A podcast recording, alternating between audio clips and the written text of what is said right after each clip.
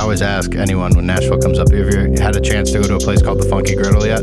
Um, no, don't think I've even I've heard of it, but Highly recommend. It's like a cute little breakfast brunch kind of place. Uh, kind of has like a bed and breakfasty feel, but it's just like this little like breakfast restaurant, and they they build the griddle into the table, so you like make your own pancakes, and they just sell you the toppings and stuff. But ah, pretty good food. It's it's a cool little spot. all right. It's spelled like P and then the word funky. There's like a, a silent P, I guess. Oh, I see. Okay, look for it. Today is November the 12th, 2021, and this is the Friendship News Hour presented to you by Bummer Dude Media. My name is Frank. His name is Alex, and today we have the distinct pleasure of being joined by a current freelance reporter, uh, former Los Angeles Times reporter from 2004 to 2014, author of numerous books, including Dreamland, The True Tale of America's Opiate Epidemic. Sam Quinones. Hey, Sam, how are you? Good. How about you? Hey, doing well. I appreciate you asking. Thanks for spending some time with us today. We really appreciate it. The reason that you're on our radar, uh, after all, is from your article in The Atlantic. Very detailed uh, expose in, into the uh, current state of methamphetamine in America. So uh, we wanted to get you on. We we uh, covered your article a couple of weeks ago, and uh, there was a giant response on TikTok of all things with uh, current and former meth users.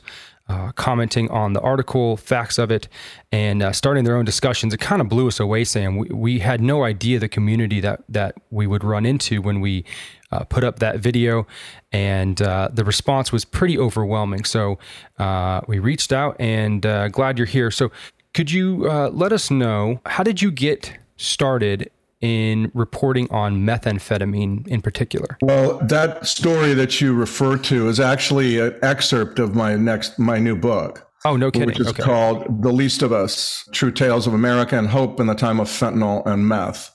I've been covering Mexican drug trafficking for a while and I lived down in Mexico for 10 years. Methamphetamine is just the latest. It's, it's part of a move among uh, Mexican drug traffickers away from plant based drugs and towards synthetic based drugs, meaning drugs you can make in a, in a laboratory chem- out of just chemicals, no plants involved.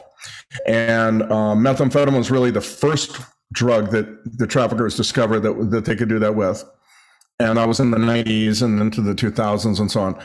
And then uh, they discovered uh, fentanyl, which is kind of a substitute for heroin. is made, again, synthetically, it's a, chemical uh, process and no plants involved, unlike heroin, which has a heroin poppy. So I've been just covering this, and it's very hard if you're covering this stuff not to understand that major move uh, away from plants towards synthetics, seems to me, in Mexico. And the fact that because of that, uh, that they have access to chemicals over the, the world markets through through the ports that they have on the Pacific coast of Mexico, and all that allows them to produce these drugs, these synthetic drugs, in quantities that are just overwhelming and, and never never before seen, frankly. And so that's that's how I got onto this. It just was too big a story to um, to avoid, to to not see. Sure. Uh, you mentioned synthetics, and, and in your article, in the article, you reference P2P meth uh, quite often. And when uh, we were looking through the responses to our to our video, a lot of uh, responses brought up P2P meth as almost a, uh, a novelty. There, there was a, a, a, bit of like a nostalgia to it. And, and a lot of people said, hey, you know, that this P2P meth was back in the 90s. This doesn't exist anymore. They called it prope dope. A lot of people called it prope dope. Um, but after reading your article a couple times, uh, I'm, you know, I'm convinced that what you're saying right now is true. That that you know, it's it's easier to make. It's synthetic, and I think it speaks to uh, just how low this drug is on our collective radar, right? We hear about fentanyl all the time because people are overdosing and dying on, on rapid uh, rates. And um, you know, heroin, huge story um, in America, but but meth seems to get lost in the mix. Why, why do you think that is? Um, I think because no one, very few people actually overdose and die on methamphetamine. It's not something you die from. Uh, generally, there are ways. I mean, you can have a heart attack and that kind of thing, but um, but generally, certainly not as commonly as you would on an opioid like fentanyl or heroin. And so I think that that is really one reason that uh, it, if you don't die on it, it, it just doesn't register as much with the public, I think. But no less of an effect on drug users in general, right? Like it, it is as devastating as these other drugs that can kill you instantaneously. Is that correct? Oh, of course, yes. I think that's what my reporting shows for this next book, The Least of Us. It's that you have this new way of, it's really an old way the new way is actually an old way of making methamphetamine with, with phenyl 2-propanone. That's where the prop dope comes from. Phenyl 2-propanone, also known as P2P. There's a variety of ways of making, let me put it this way, the, the precursor P2P, uh, a variety of ways of making that, all using chemicals that are legal, industrial, and, and many of them very toxic. And so this new way has taken over as the Mexican government has made it very, very difficult to get your hands on. Uh, the former precursor that was really actually far more efficient, much, much easier way of making methamphetamine was with, with a chemical called ephedrine. Uh, it's a decongestant, find it in Sudafed pills, that kind of thing. Um, you would really prefer to make methamphetamine with uh, uh, ephedrine, but it's not easy to get anymore in Mexico. And so now they're using um, these other these other methods, and all with the precursor P2P. Now, um, it, it's it, along with that, it seems to, has has come is a comp- all of that as as they, they've produced all the, the this enormous quantity of dope all uh, uh, it's really all across the country now. For the first time ever we really have methamphetamine in every part of the United States. Uh, along with that has been it's been accompanied by very severe rapid onset symptoms of, of mental illness, symptoms of schizophrenia, really, paranoia, uh, hallucinations, uh, grave, serious delusions, inability to really uh, get along with people. And uh, the ephedrine method was kind of a party drug. You want to be around other people. Mm-hmm. This one is very, very different. It's not the same thing. And it, it sends people into that kind of their shell. And so very quickly also people are homeless and then very quickly, also, I would say, and this this I think explains um, uh, it goes a long way to explaining why we have uh, our the tent encampments that we have mm. around the country, primarily on the western United States, but also in many other parts of the country, and that's because people who are uh, grown um, um, delusional and mentally ill due to methamphetamine can't be in houses can't be in apartments, so they're on the street, but they also cannot really be in homeless shelters because those shelters are even more scary than the apartments. They're filled with people. Everyone, you know, you think you're being surrounded by people, all of them trying to kill you, and it's kind of very scary uh, paranoia. Um, and so uh, the, the tent is actually the perfect place for, for you to stay. Goodness. If you were, because it's like a little pod, you know, it's your own little kind of self-contained universe and you're all alone. You don't, you're, you're kind of away from all these people. Plus an encampment works also you're not just off in the middle of nowhere because the tent encampment is filled with the drugs that you you need and you want and you're addicted to. Now, Sam, when you're putting together your books, this article, are you going and, and like spending time in these encampments, talking to people, interviewing them? You know, how, how are you putting some of this together? Yes, that's a good question. But I, I would say that probably more effective than that because those people are, are virtually incapable of talking. Sure. I mean, uh, in, in, a, in a rational way. Far, far more effective and, and efficient and a good, better way of getting real uh, uh, uh, uh, usable information is to talk with people who are in recovery from that. Uh, yeah. Who have left that world, number one. Sure. Um, and I've talked to several of those. Um, uh, people who work those areas, police officers, uh, drug counselors, treatment folks of all kinds.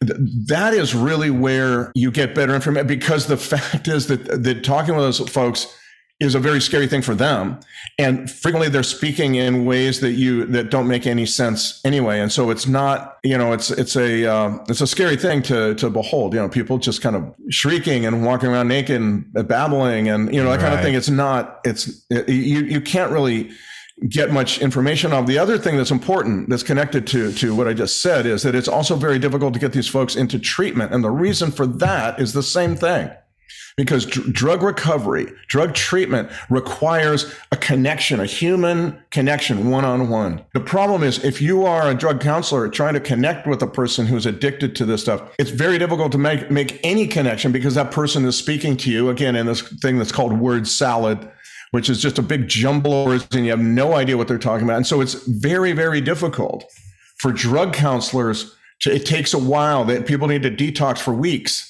And sometimes even then it, the, the effects aren't really, don't really leave. I mean, I met several folks, talked to several folks like that, where, you know, one guy was still trying to figure out how to talk. Goodness. Wow. Literally, he had kind of lost the ability to talk. And I'm not sure if he actually meant that literally. At one point, he meant it literally. And then another point, he was saying, it's not like I forgot to talk. It's like I forgot how to insert myself in a conversation. Mm. Uh. I would think so deeply about what I was trying to say and was that the right thing? And was very paranoid about seeming like an idiot. And then after a while, it would be pointless to say what he was going to say because the moment had passed. It, it's kind of hard to say. It's, it, it's, it's, it's, it's, and it's also, I would say, very different for each each person. But I would say the common denominator is this rapid onset of par- symptoms of, of paranoia, uh, of schizophrenia, paranoia, hallucinations, and stuff, st- stuff like that, which is not the case. Okay. Very definitely not the case with ephedrine meth. Ephedrine meth would keep you up for several days. And after the fourth day or so, you would begin to see these kind of what's known as shadow people. You think there's a person over here, you turn, the person's gone. Mm-hmm. But that kind of thing. But that really had more to do with sleep deprivation. No meth is good for you. Okay, let me just make that clear. Uh, clear that that point. No meth is good for you, but also it's it's. But the the ephedrine meth was was definitely not this one where you went into your shell, both mentally as well as physically in the tent and and and so all of that means that that um, says to me, and I think says to a lot of people that that this is a very different situation. This is not the stuff that was on the street particularly the Western United States when ephedrine meth was big, it's not the same, not the same stuff. It's a very different situation and it creates a lot of different social problems, homelessness, mental illness, difficulty in treatment, all that kind of stuff is part of the mix. Yeah, sure. I mean, a lot of responses that we had gotten on TikTok said said that they kind of poo-pooed what we were saying. Like, no, it doesn't have much to do with the drug itself, but it has to do with you staying up for days on end and then you start to hallucinate and lose your mind a little bit. But it's, I mean, uh, it seems to me that, that those folks aren't really privy to this other uh, type of drug that's out there that, that you said is it got this rapid, rapid onset mental illness. Yes, I've spoken with many people who've within hours um, immediately, you know, within a day, something like that. Sure, staying up for days will create play havoc on your brain. There's no doubt about it. I'm sure that that's part of the mix after a while, after day, people are up for several days. That's also part of it, but that does not explain what's going on with this, with this drug. I'm afraid. Um, this drug, uh, the way it's made or something about it. Here's the other thing I want to make sure that everyone knows. I'm not a neuroscience. I'm not, I don't, I don't spend, I don't study, uh, the, the effects of, of, of drugs of abuse on the brain. There are scientists who do that. They are qualified to understand this in a way that I probably uh, am not. There are no journal studies, no mice or rat studies about this at all. This is just street reporting. This is talking to people who have been around this for a long time, recognizing there was a major shift in how it was made. And when that shift took place, people were reporting in all all the places I actually went to or called uh, it's the same story. It's it's the same story. So, what exactly is going on is a great question, and I don't. I'm not saying I know. What I'm saying is that this form of methamphetamine made this way seems to be accompanied very routinely, very quickly by this rapid onset of symptoms of schizophrenia. Um, and and creating a lot of problems when it, when it when it does. Foremost among those, mental illness and and the homeless encampments that we're seeing uh, in many parts of the country. Yeah, sure. And and I want to touch on that uh, a little bit more. Obviously, uh, correlation is not causation, but in your article, you you did draw a straight line connection between general availability of this drug and the enormous population of homeless, and, and not just homeless, but you mentioned it, tent encampments. I, I'm based out of San Diego, so I see this all the time. I just traveled from Sacramento and it is almost as bad in Sacramento. Um, if you go anywhere in Oakland along the the harbor in Berkeley, it, uh, it it's it's so bad you almost can't fathom it. So for folks out there who are listening who aren't on the West Coast, you, you know it it's as serious of a problem as as it's ever been. And you mentioned in in that in that article that the folks in, in leadership of these of these cities are, are trying to shield that problem from being a quote unquote drug problem and the focus is shift is, has tried to shift towards general uh, housing prices or any other thing to not cause a stigma of drug users with homelessness why do you, why do you think that we do that? Because I recognize that here in San Diego as well. Why, why can't we call out this issue as it is and then attempt to fix it? Yeah, it's a, it's a great question. And I think there is a lot of that behind what's going on um, now. You know, let, us be clear too. Uh, there's very definitely in California and many other places a real issue with the high cost of housing. There's just no doubt about that. Okay, that does not mean though that that is uh, that that has any. I don't think that that really has much to do with the the kind of homelessness we're talking about. Again, there's not just one kind of homelessness. There are many kinds, many many motivations behind home. But the tent encampment homelessness uh, I think a major, major driver of that is this this methamphetamine now coming out, and in quantities that are that are boggle the mind. So they cover the United States with methamphetamine and the price drops. So they make so much of it that they can cover from LA to Vermont, and still the price drops. Wow. It's not like the price is going higher; it's going lower. It's dropped by eighty percent in many many areas,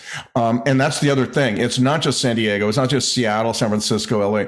It is rural Indiana uh, central uh, rural Oregon, small towns, West Virginia, et cetera. It's, it's just Boston. It's like all over this tent encampment problem, this homeless problem, and it all arrives just at the same time um, as the as the meth. You're right. There is a correlation is not causation. On the other hand, it does mean something. And I, I, what what I was trying to do is really well, first of all, tell a story that nobody had told, break a story um, that nobody had told. And I'm doing that with my book, The Least of Us. I just, I couldn't believe it. I mean, this would be a story that really ought to be a, have been broken by a newspaper reporter or a radio, local folks, someone who's stepping over the problem every day, and yet nobody has. It, it, seems to me a bizarre situation, not necessarily a healthy one, because if, if if you're relying on book reporters who take three, four years to finish a book, that's that doesn't mean much for the for the functioning of the Fifth Estate. You know, you got you got to really wonder if uh, what's what's gone wrong here. But I do believe, as you said, Frank, that this is connected to a kind of a woke sensibility, a politically correct correct sensibility that says we must never talk about people who could who we perceive to be victims in a bad way. Well, that's fine, except for that when it means that you avoid the true causes or certainly a major, major driver of, of this. And you are then skewing the conversation so you can really never find a policy solution that works or begins to work. Let's put it that way, because there's lots of solutions that need to be tried on this. Um, this is uh, this, but this it's very difficult to imagine anything happening without people actually getting uh, detoxed off methamphetamine. The idea that you would give a person who's in florid psychosis a house mm.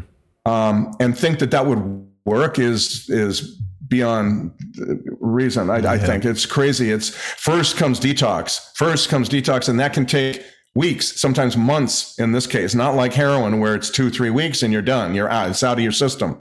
You know, here it's a whole lot different. It, it, the, the, the mental scars, the mental shredding that goes on is is severe, particularly when people who've used it a lot and lived, lived on the street for a good long time. We're seeing a lot of those people now. Yeah, sure. And outside of purging the drug from one system, they first have to come to a realization in their own head that they actually need help. Well, I don't think that's going to happen. No, what I think needs to happen is we need to be in the in in the in the in the kind of in the business, you might say, of removing these folks from the street. There's there's the idea that that you would come to some uh, idea that I'm ready for treatment when you are screaming at demons that no one else sees.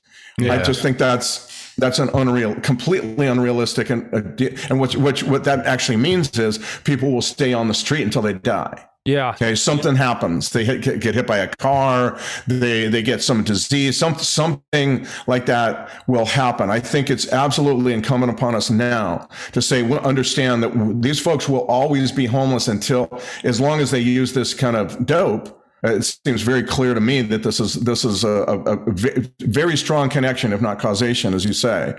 Um, and, and it seems to me that, that if, if we don't do that, we're going to have these encampments and we're going to have people strung out, tormented, horribly tormented. The idea, the, the, the part, part of this problem is, uh, is that is that we this is happening just as um, we've got these ideas uh, of the, the, criminal justice about criminal justice reform, so that police now can no longer, should no longer, ought not any longer make arrests for small level drug busts uh, uh, and and you know uh, uh, syringes or uh, stolen property or stuff that really sure. is evidence of a much larger addiction problem that we should not make. And and the idea that we should not arrest people we should be arresting people th- like that to then send them to prison I do believe is wrong. It's not it doesn't help. It's it's a waste of money. But that doesn't mean there still is an effect of arresting people and getting them off the street and beginning that detox that is the key thing. People cannot survive, will not survive. They will go crazy. They'll then get some meth with fentanyl in it and die. Whatever it is, there's go- there is nothing good. It is nothing compassionate, nothing kind or merciful by leaving people on the street, mm. particularly in this in this uh, um, in this condition condition and with the drugs circulating and the quantities and the potency that they that we we know that they are. Yeah, thanks for saying that. I mean, when we when we first talked about this article, Alex and I, we we posed that question to ourselves: What the heck do we do? You know, because l- like you, I, I don't I don't necessarily think that you know drug use of this kind um, makes you a criminal right? And and and i think that's where um, the, mind goes when you say hey we're gonna you know crack down on this drug use by arresting the users and then sending them to jail and then they don't get the help they need and they just go back out on the street and it's a vicious cycle. But gosh we have to start somewhere right? And and if we're not going to do anything then like you said there's nothing merciful about that whatsoever the the least of us the my next my my book that's just out that has all this story in there again that atlantic piece was kind of a distillation of of what i've written in in, in the book. I go into uh, another thing i think is is incumbent on us to do and that is uh, rethink jail.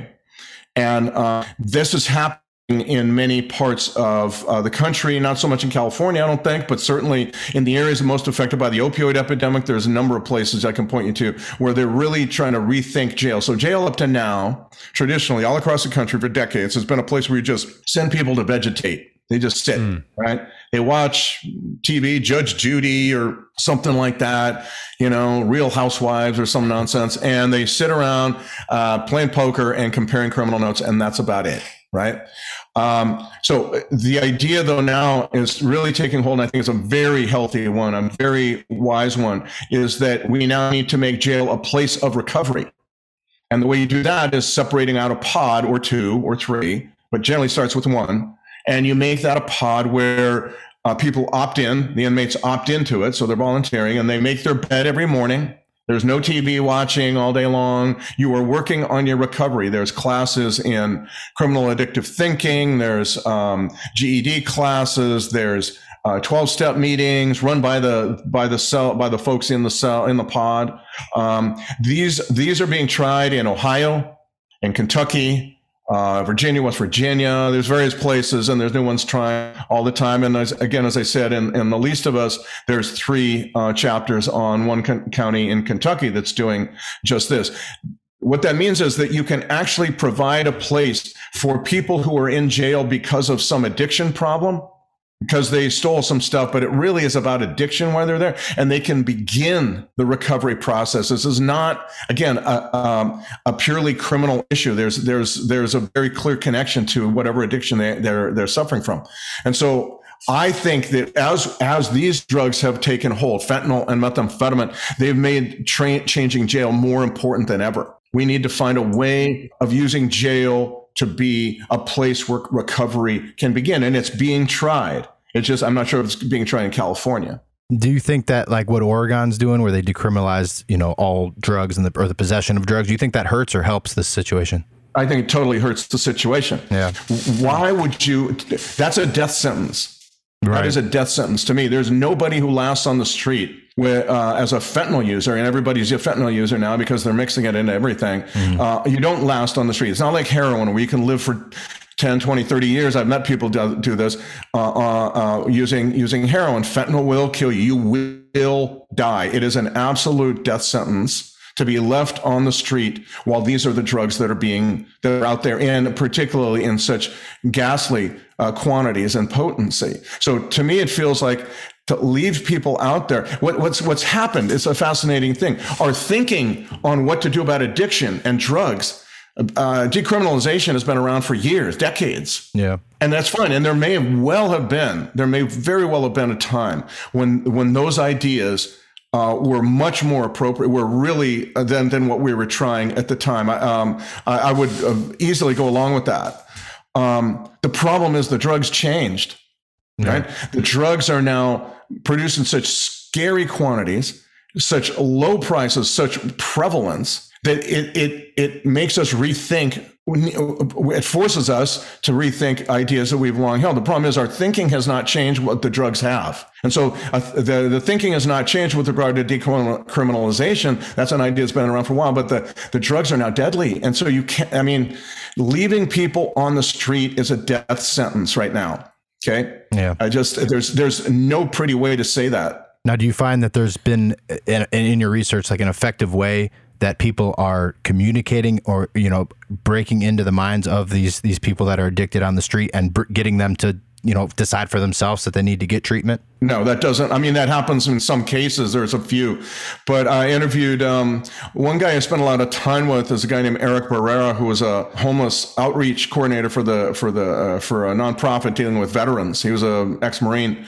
He used methamphetamine for many years and um, was fine. I mean, not fine, not fine, but he, you know, he wasn't. He, he, you know, it was a party drug. He was he was holding on to his life, kind of, you know. And then he was one of the first, the first person I've ever met who took this new, who used this new meth is Eric Barrera in 2009 in Southern California, Temecula. You know, very quickly went out of his went out of his uh, uh, went out of his mind. And he's when I met him, he was outreaching to uh, tent encampments, and he said, you know, that what's scary about it is everybody, uh, all the people I run into in these tent encampments, they all are suffering from the same form of degradation, uh, mental degradation and decomposition and Ill- mental illness that I was. I see, I see myself in them all the time. It's a daily thing, he said.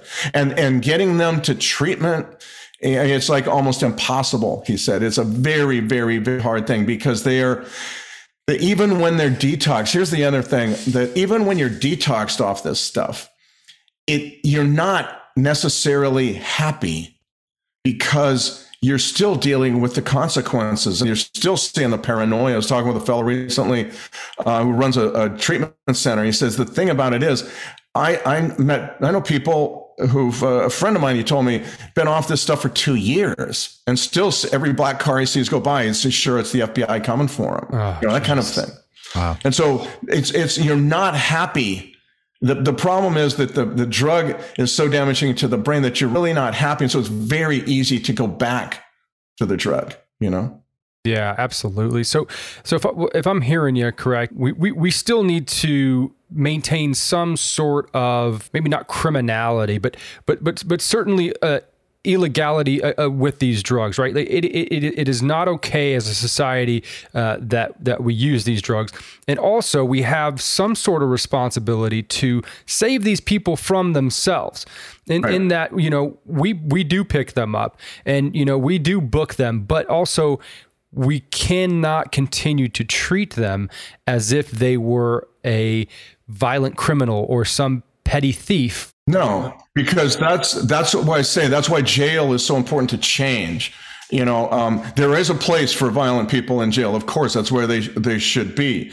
But just letting people go is not a benefit. You have to understand. I mean, it seems to me that that people don't aren't understanding the effects of drugs of abuse on the brain. The drugs of abuse on the on the brain do damaging things and and revert eons of evolution. We evolved to to have our brains tell us to uh, uh, uh, reward us with good feelings when we had sex and ate and um, and tr- on drugs of abuse, people don't.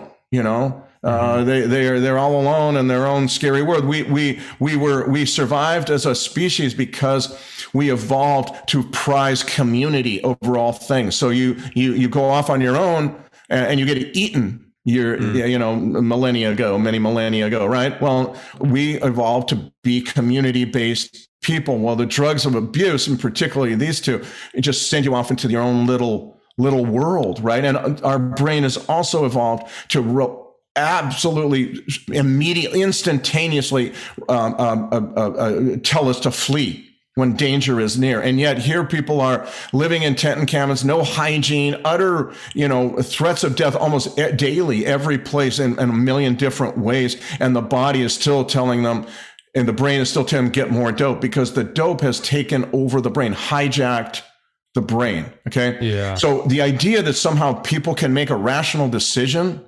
is, um, I think, nonsensical and flies in the face of every piece of information and every observation we could possibly make about about homelessness and drug addiction today. It seems to me. I think we need to use the the leverage that we have to combat that extraordinary power that drugs have over our brains. And, and part of that is criminal justice. Part of that is criminal justice charges. But I do believe it begins with detoxing. People, people need to kind of get off the crap and then begin to see their lives in a more rational way. And then repair can begin.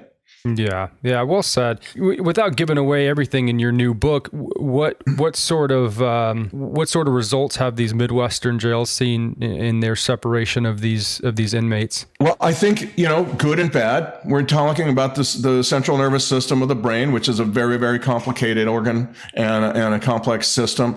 Um, I would say that that it's they're not panaceas. That's not the point that they solve everything. Rather, they are an approach. They're the beginning of a community approach approach to addiction that will mm-hmm. then involve changes on the outside too because not just in the in- jail that's going to help you it's what happens outside certainly what services what housing what what ability to get a continuum of care Richard right. out. What a continuum of care is commonplace in medicine. I'm a heart attack patient. Continuum of care means I see my my doctor every uh, six months. It, it means I take these pills. It means I do exercise, all that kind of stuff. Continuum care with addiction is can we uh, try and find help people get their driver's license back, pay their traffic fines, pay their probation and child support, uh, get clothes, get jobs, get sober, get sober living situations, and make those sober living situations really sober living situations and not just ostensibly sober. All of this is part of the continuum of care, um, and I think all of that has to happen. I think jail is part of it, but but it's a part of a community base. We up to now we've really not um, found ways of, of putting um, the, the community to work or the community services, uh, making them available in the ways that they should for a lot of people once they're sober and a few months down the road. So it's all part of a larger approach. Um, it does, it has to use criminal justice. In fact, criminal justice and s- supply interdiction are essential.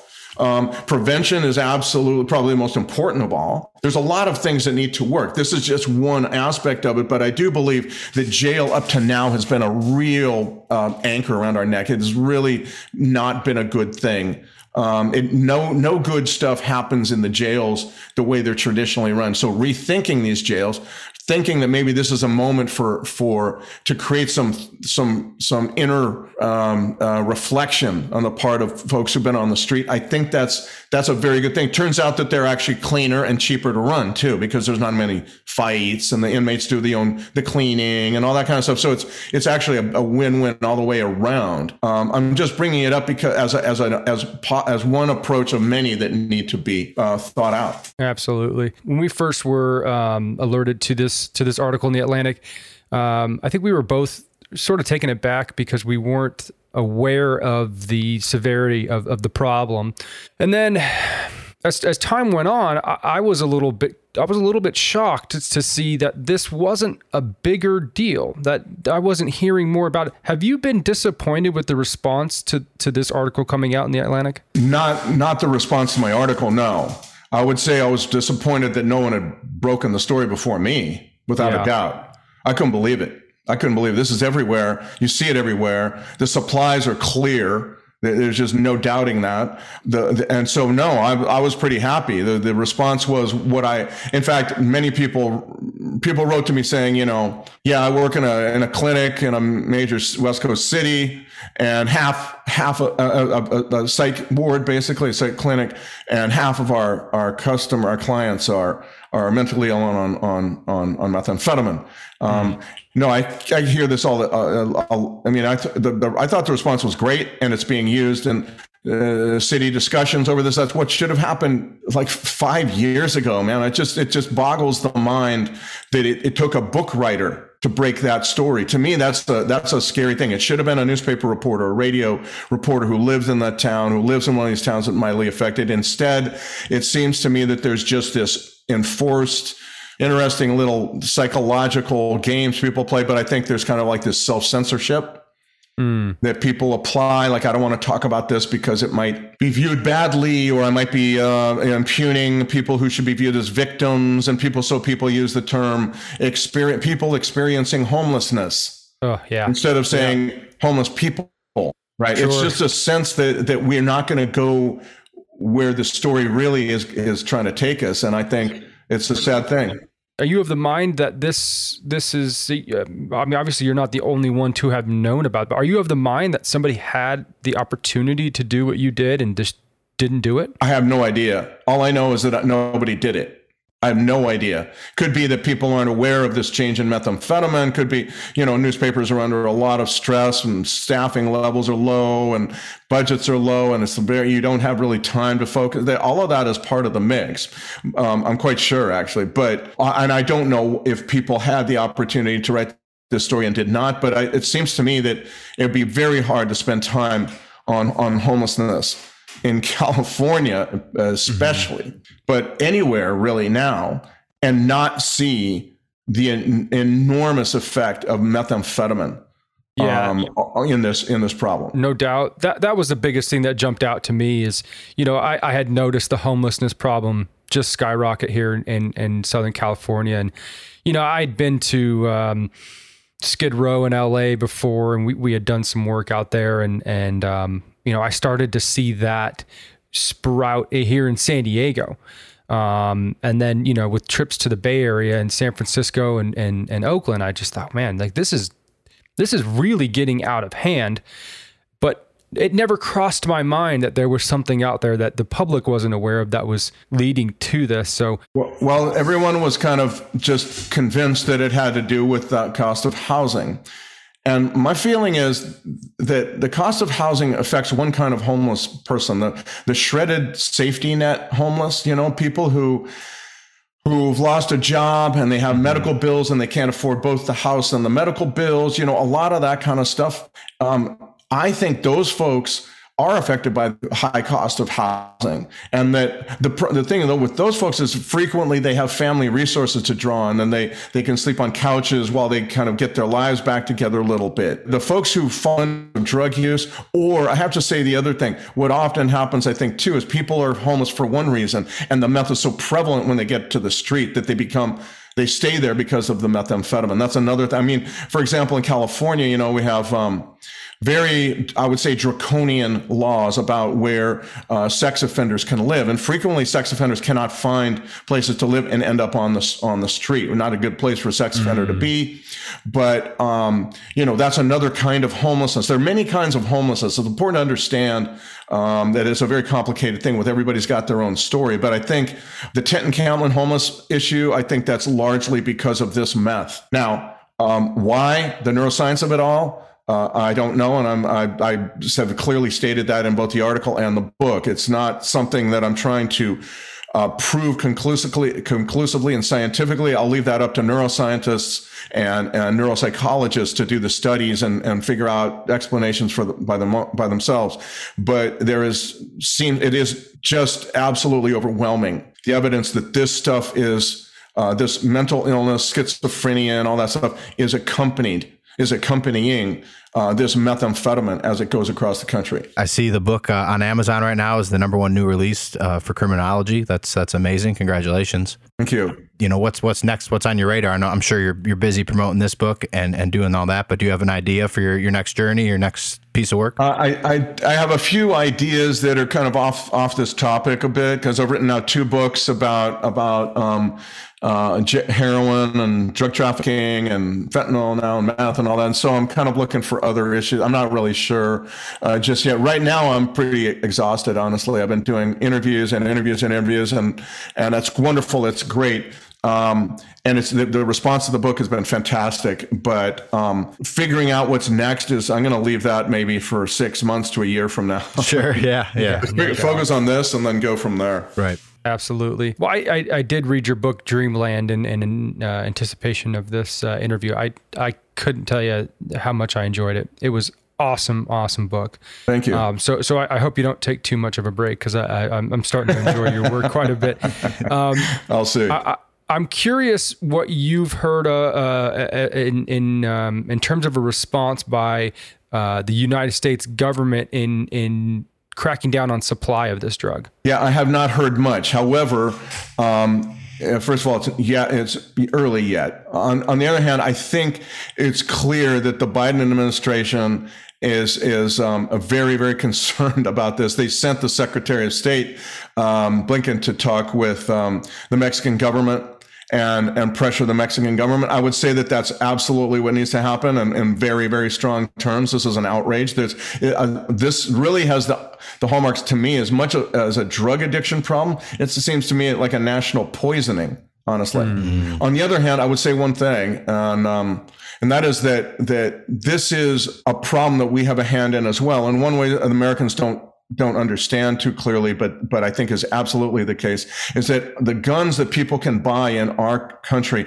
are are so easily are, are then smuggled down to Mexico. Those traffickers down there enjoy impunity to make these scandalous, outrageous quantities of these drugs because of the guns that are smuggled down uh, from here. I mean, mostly it's a huge quant- percentage of the of the guns used in Mexico come from the United States, and it and very often what those guns are used for is to enforce the impunity that the trafficking world enjoys, so they can make. Uh scandalous quantities of, of, these drugs and not be bothered. You know, so to me, again, Mexico has its own very, very in, uh, uh, uh, endemic issues of of, of, uh, of corruption and and and uh, collaboration with the drug trafficking world, and all of that is absolutely has to be um, really top of the agenda between the two countries. But I would say too that we have our own uh, issues to to to recognize and and deal with. And I think we need to spend a whole lot more time,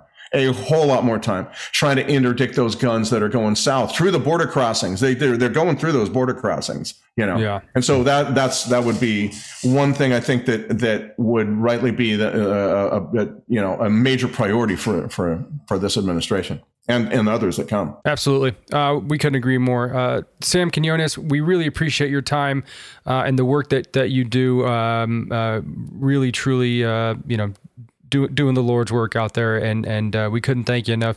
His new book is The Least of Us True Tales of America and Hope in the Time of Fentanyl and Meth. Sam Quinones, thanks for your time. We hope to do it sometime soon. Look forward to it, guys. Thanks very, very much for having me on your show. I really appreciate it. Appreciate you, Sam. What a great guy. He's doing some amazing stuff, man. Kind of segues perfectly into our sponsor, who is doing truly amazing work as well. That is Gun Barrel Coffee. Drinking a good, smooth cup of coffee is a treat all by itself, but when it helps American heroes like veterans and first responders, it is that much better. Our sponsor, Gun Barrel Coffee, is proud to donate $1 from every item purchased to veterans and first responder charities all across our great country. They offer 14 different blends and roasts, which you can get in whole bean ground or single serve pods. And right now, as a friend of our ship, you can use the promo code FNH10 to save 10% at checkout when you buy their products at gunbarrelcoffee.com. That's promo code FNH10. Gun Barrel Coffee damn good coffee, damn good cause. Yeah, you betcha, man. That was great. Um, if you would like to comment on anything that you've heard today, uh, there are many avenues that you can reach us. We are on Twitter at FriendshipNH. Go ahead and drop us a DM there. Uh, we are on Instagram and TikTok. Both handles are Friendship News Hour. We'd like to hear from you there. And if you'd like to send us an email, you can reach us bummerdude.media at gmail.com. That's bummerdude.media at gmail.com. And please do not be shy to respond. Uh, Sam was, was keen on letting us know that he was interested in what folks had to say about this interview or his book or the article or, or any of it. So uh, reach out and uh, we'll see you next time.